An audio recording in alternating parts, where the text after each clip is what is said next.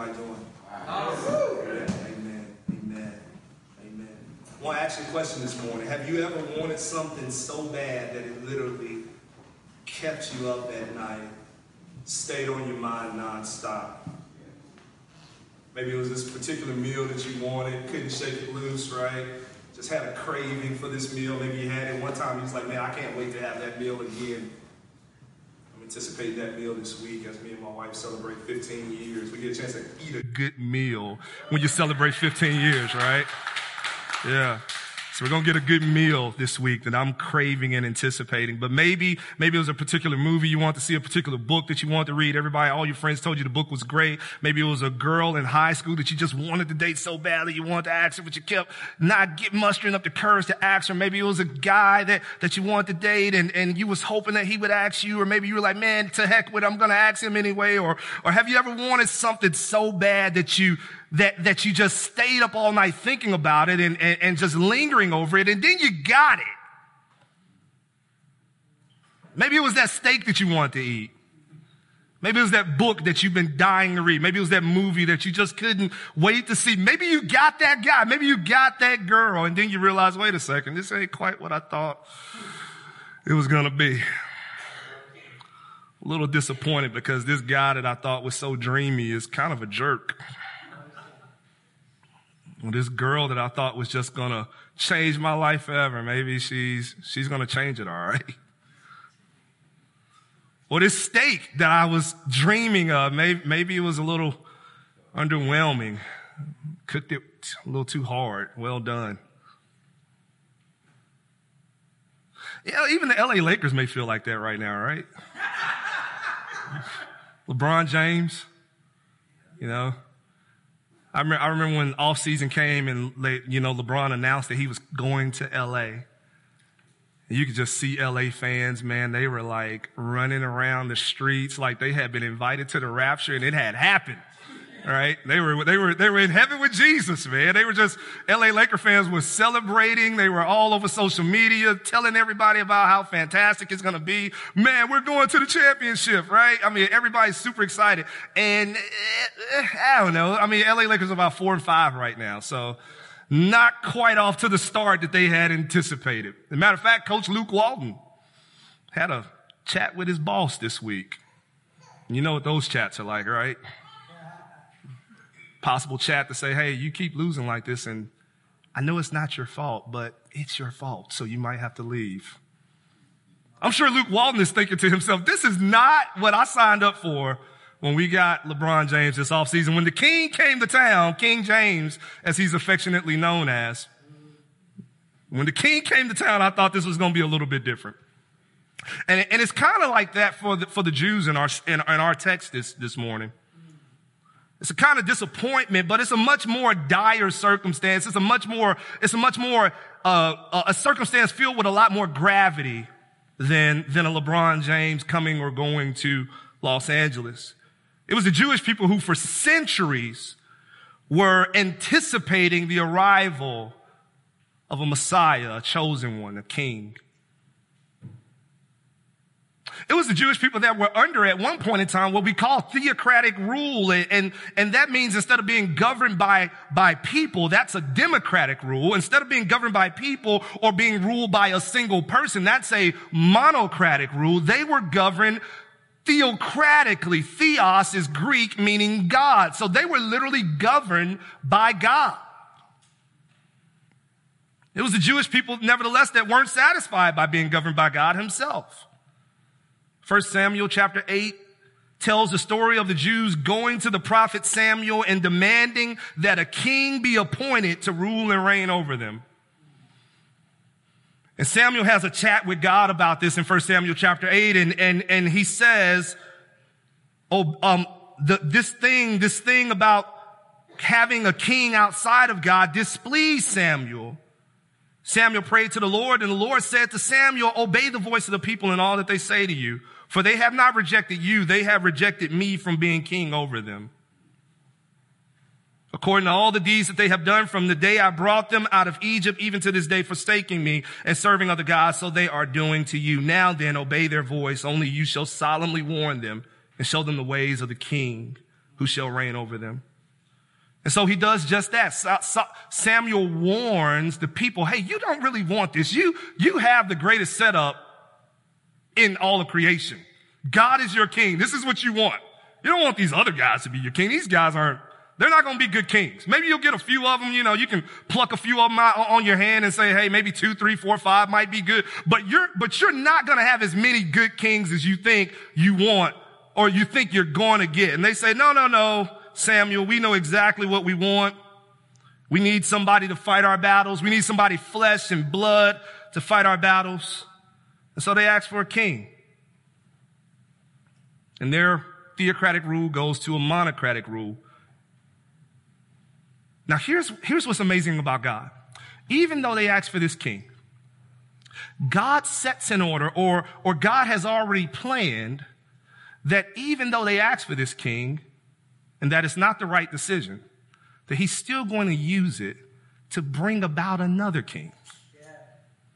And this king, get this, this king will not simply be a person that will rule monocratically as a, as a king normally would, but this will be a person, 100% flesh, but also 100% God.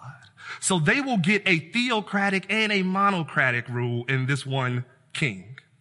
Are you tracking with that? And so God sets in order this anticipation for this king.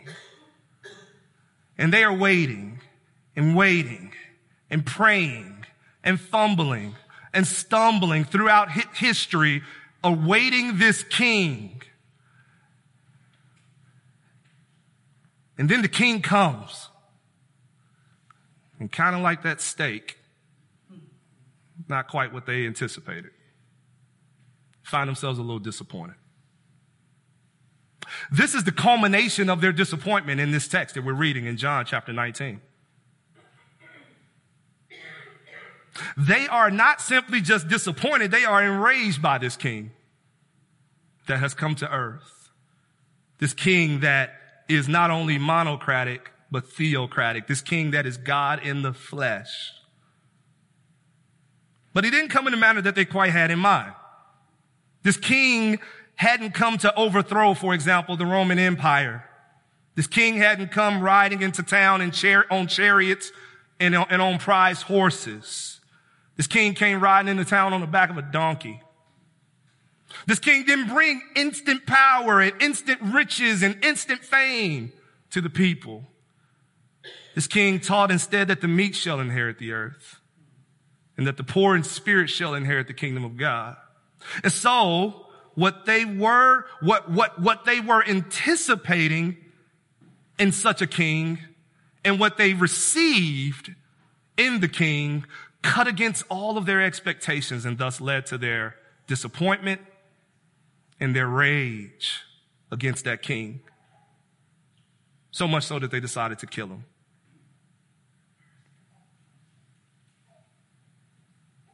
This king is Jesus Christ few, few, a few words about this king before we leave this morning. One, he is an undeniable king.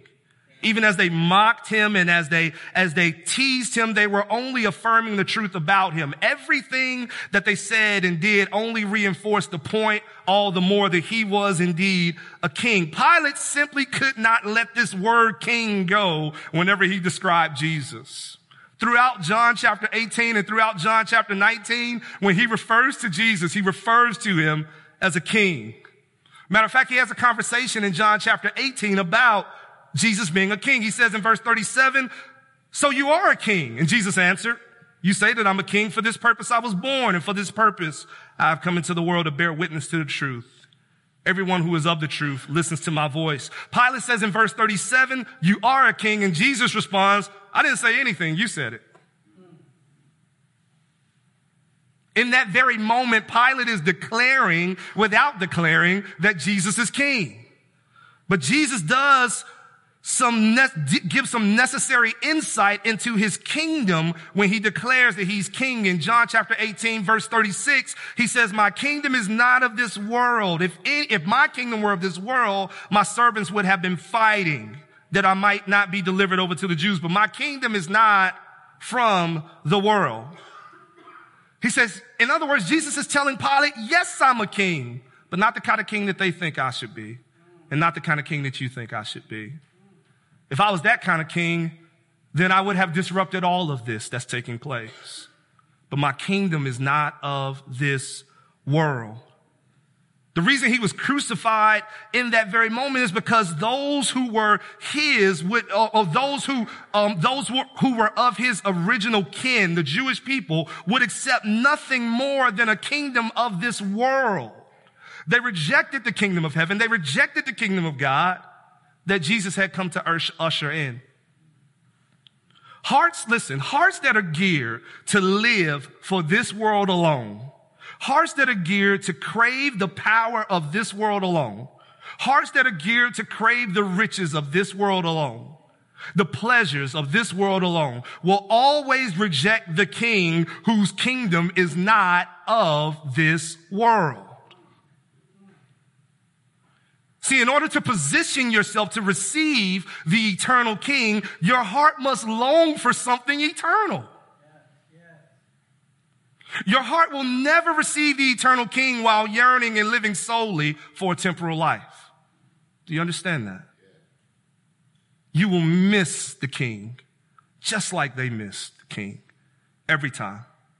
Nevertheless, Pilate goes on several times to introduce Jesus as king, even though mockingly, he is unintentionally declaring a truth.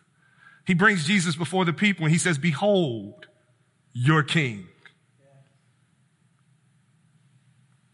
Even the soldiers, when they flog him and they, and they, and they mock him, they put a crown of thorns on his head and they say, hail, king of the Jews, mocking him intentionally, declaring unintentionally.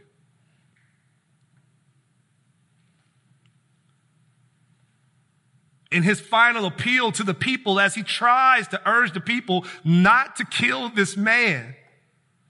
He says, shall I crucify your king?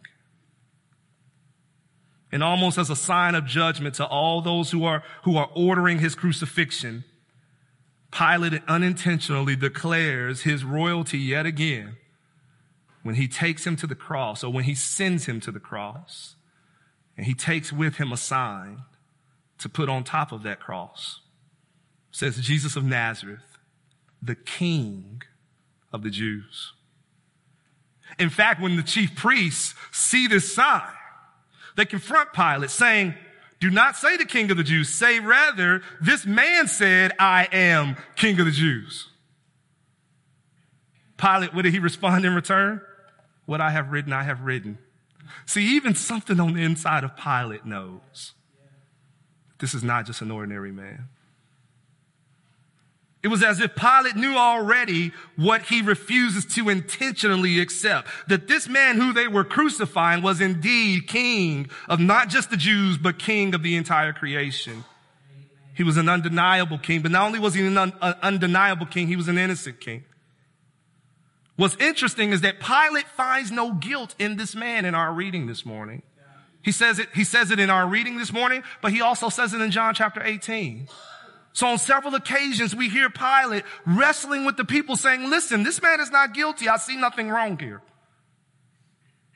He tries several times to set Jesus free, yet the chief priests are so committed to compelling Pilate to bring punishment upon Jesus that they threaten Pilate's position.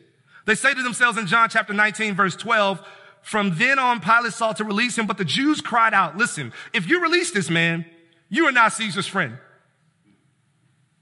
Everyone who makes himself a king opposes Caesar.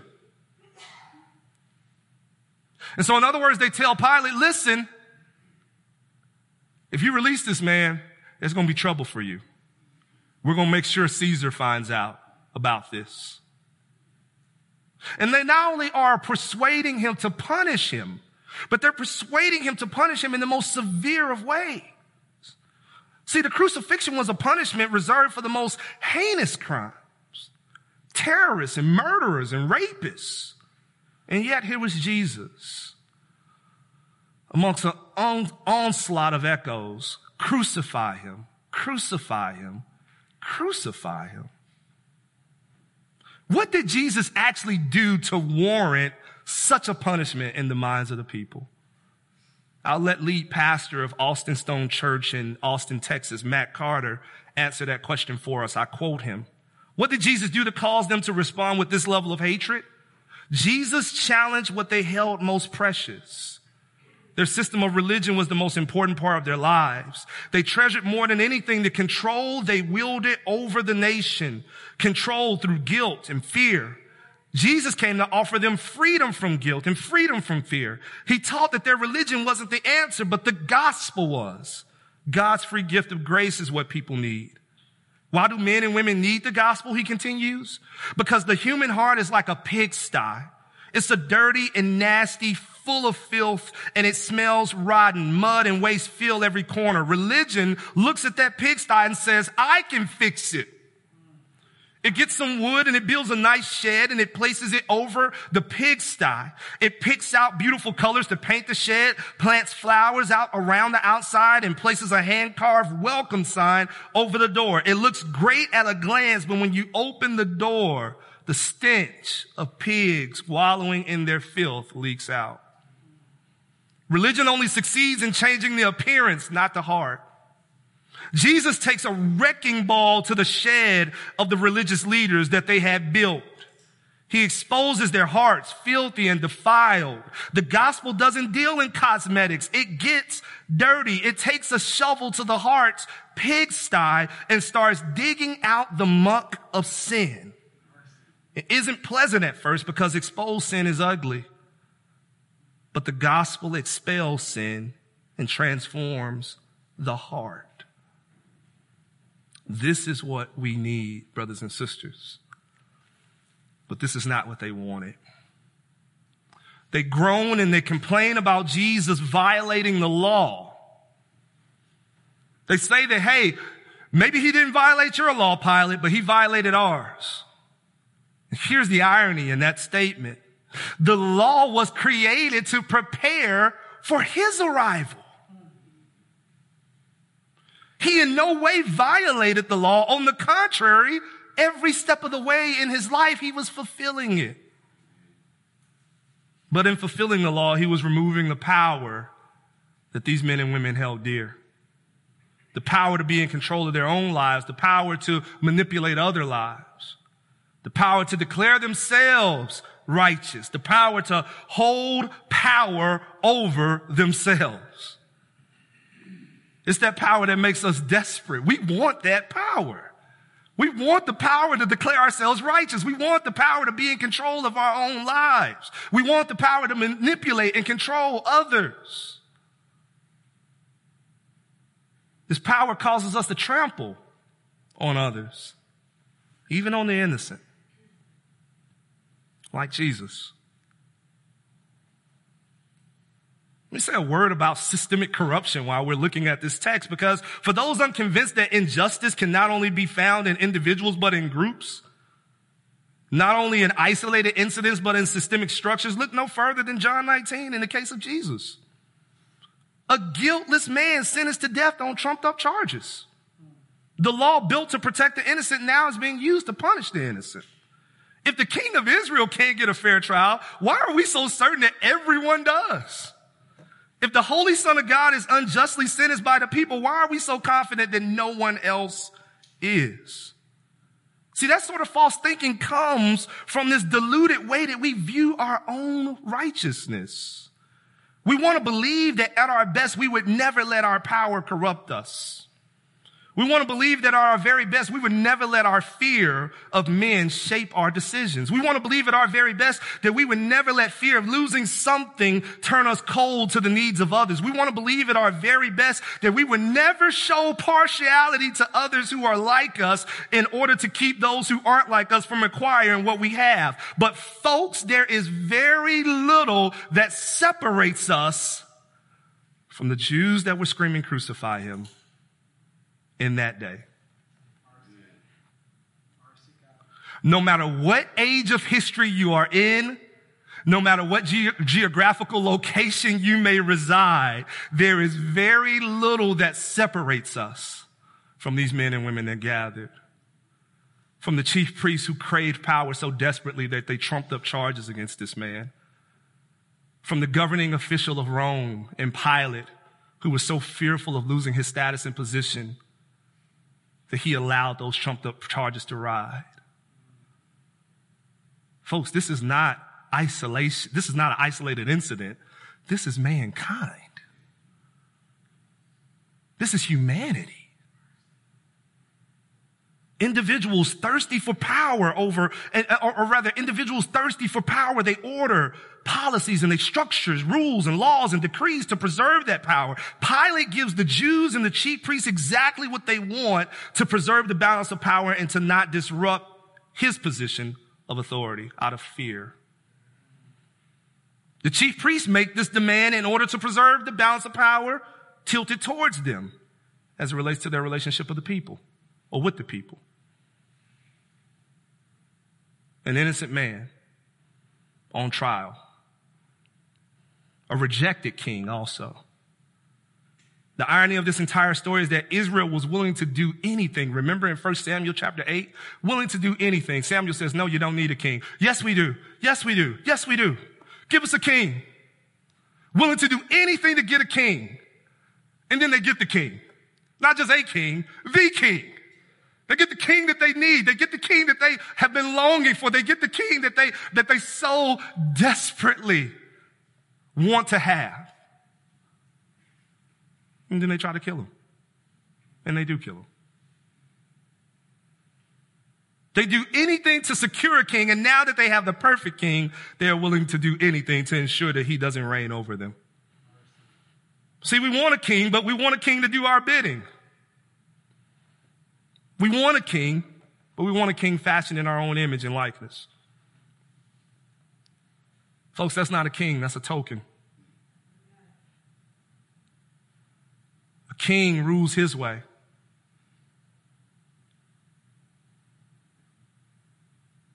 A king shapes and forms his people, not the other way around. An unbelievable thing happens that highlights the rejection of Jesus. They say, remember, or Pilate says, shall I crucify your king? And then the chief priests say what? We have no king, but Caesar. This was an insult to injury. This was so offensive. And it was already bad, everything that was going on, but this was additionally offensive. Because Jesus was innocent. He was guiltless. He was their king. But because Jesus was the Messiah that they didn't expect, they transferred their allegiance to a man that they despised. Caesar was never considered their king. He was their oppressor. He was their conqueror. They despised Rome. They despised the Roman way of life. They considered it unclean. But oh, how quickly will we forfeit our principles in order to preserve our seats of power? How quickly will we forfeit our principles to, for, to, to preserve our seats of privilege and our seats of survival? They asked for a king and now their king is here. And yet since the king doesn't come the way that he think, that they think he should come, they trade him away for a person who violates every principle that they claim to be fighting for. This is the rejection that John writes about when he writes in John chapter one. He came to his own and his own people did not receive him. The Jews would have despised no other man in this day more than they would have despised Caesar, except now they despise their own king even more. But let's look as we close at verse 16 because we find not only a rejected king, an innocent king, but a ransoming king. Verse 15, rather, in chapter 19, it says, they cried out, away with him, away with him, crucify him. Pilate said to them, shall I crucify your king? And the chief priests answered, we have no king but Caesar. So he delivered him over to be crucified. So they took Jesus. That's how verse 16 ends very abruptly. So they took Jesus. It feels like that verse 16 almost, you know, I mean, when you think about the original, the original, um, scribes that, that actually laid out the order or set the ordering of verses and chapters in place, looks like they definitely made a mistake right there. It's, verse 16 should be with verse 17, right? So they took Jesus and he went. As a matter of fact, there's a conjunction there and he went. So you definitely think that it should be with verse 17. So they took Jesus, but, but, but I find find God's sovereignty and providence in the fact that he ends it with, so they took Jesus. So they took Jesus. Cause as I read that, I think about maybe they should have took Barabbas. Maybe this should read, so they took Barabbas. After all, it was Barabbas that was the true criminal. Barabbas was a thug's thug. John chapter 18, man, Barabbas is, he is a terrorist, an insurrectionist. He is the kind of guy that is going and murdering people, stealing from people. He's trying to turn Rome's system upside down from the inside by causing all kinds of chaos and disruption. And so Pilate says, surely they're not going to let this man go. And so he puts Barabbas and Jesus up before the people. And he says, who should I free? It's the custom that we free somebody every once in a while. Who should I free? Barabbas? Or Jesus? Most of these people probably were scared of Barabbas. And yet they yell, give us Barabbas. It certainly would have been logical for us to read, so they took Barabbas, but we don't read that. It would have been logical for us to read, so they took Pilate. After all, it was Pilate who was leading an innocent man to his death whose cowardice and fear was so strong that he allowed basically the chief priest to manipulate him into putting an innocent man on death row. Certainly would have been logical for us to say so. They took Pilate, maybe even so they took the chief priests. They were the ringleaders in orchestrating all of this, stirring up the crowd to say, crucify him, crucify him, shouting out, we have no king but Caesar. What a blasphemous and betrayal to the God that they claim to worship. Maybe, just maybe, it should have been the people, so they took the people. Because it was the people that were yelling, crucify him, crucify him. Every time Pilate tried to set him free, they said, crucify him, crucify him. These people saw the miracles, or at least they heard of them. They saw when he fed, or at least they heard about him feeding thousands of people with a young man's lunch. They saw, or at least they heard about him raising the dead. And yet here they are on this very day yelling, crucify him. So maybe it should read, they took the people. But to name all of these guilty parties is to miss the point of Jesus' arrival. The goal of the son coming into the world was to literally not live a long life, but to die. Jesus tells us in Matthew chapter 20, and whoever would be first among you, you must be, must be your slave. Even as the son of man came not to be served, but to serve and to give his life as a ransom for many. So who really is the guilty party? Who really is the guilty party? Isaiah tells us. The prophet Isaiah tells us 700 years before Jesus ever shows up on earth. He tells us that all we like sheep have gone astray.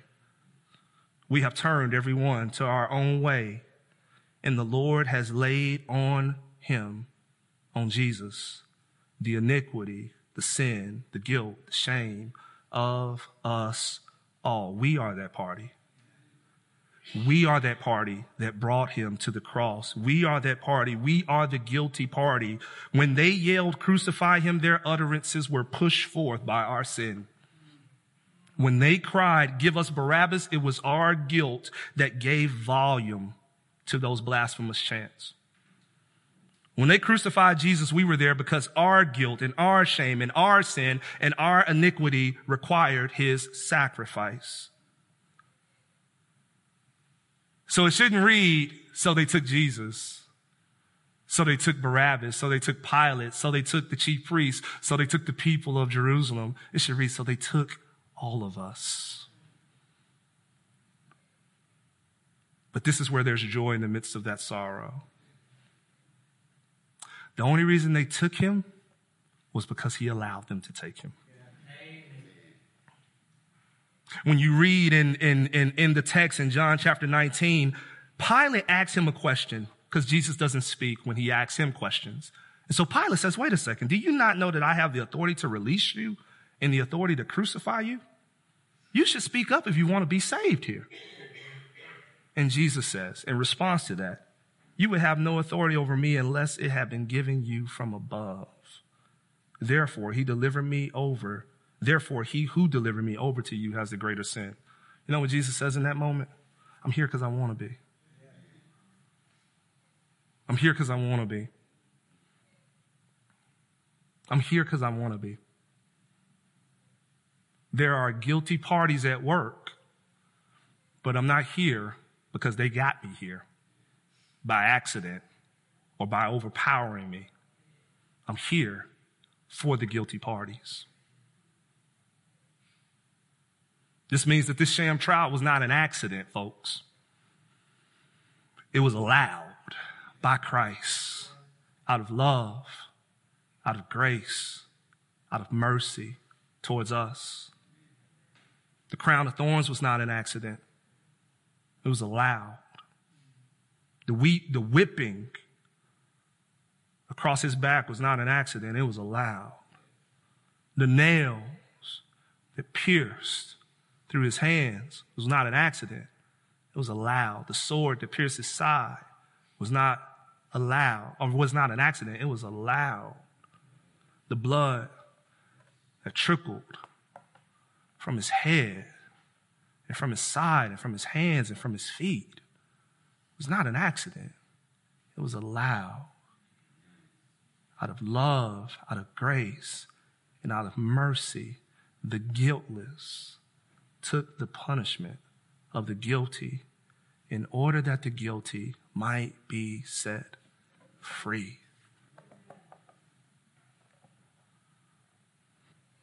There's a song by Shy, by a Christian rapper by the name of Shai Linne, and he says, um, "Were you there when they crucified my Lord?" And there's a great hymn that echoes that sentiment. Were you there when they crucified my Lord? The answer is yes. We were all there. We were all there when they pronounced judgment upon him. But you know what else was there? Grace, mercy, and love. The same grace, mercy, and love that is available to all those today that would turn from their way, turn from trying to be the king of their lives, and instead put their trust, their hope, their faith in this king. Yes, we are guilty, but someone has paid for our punishment. Hallelujah.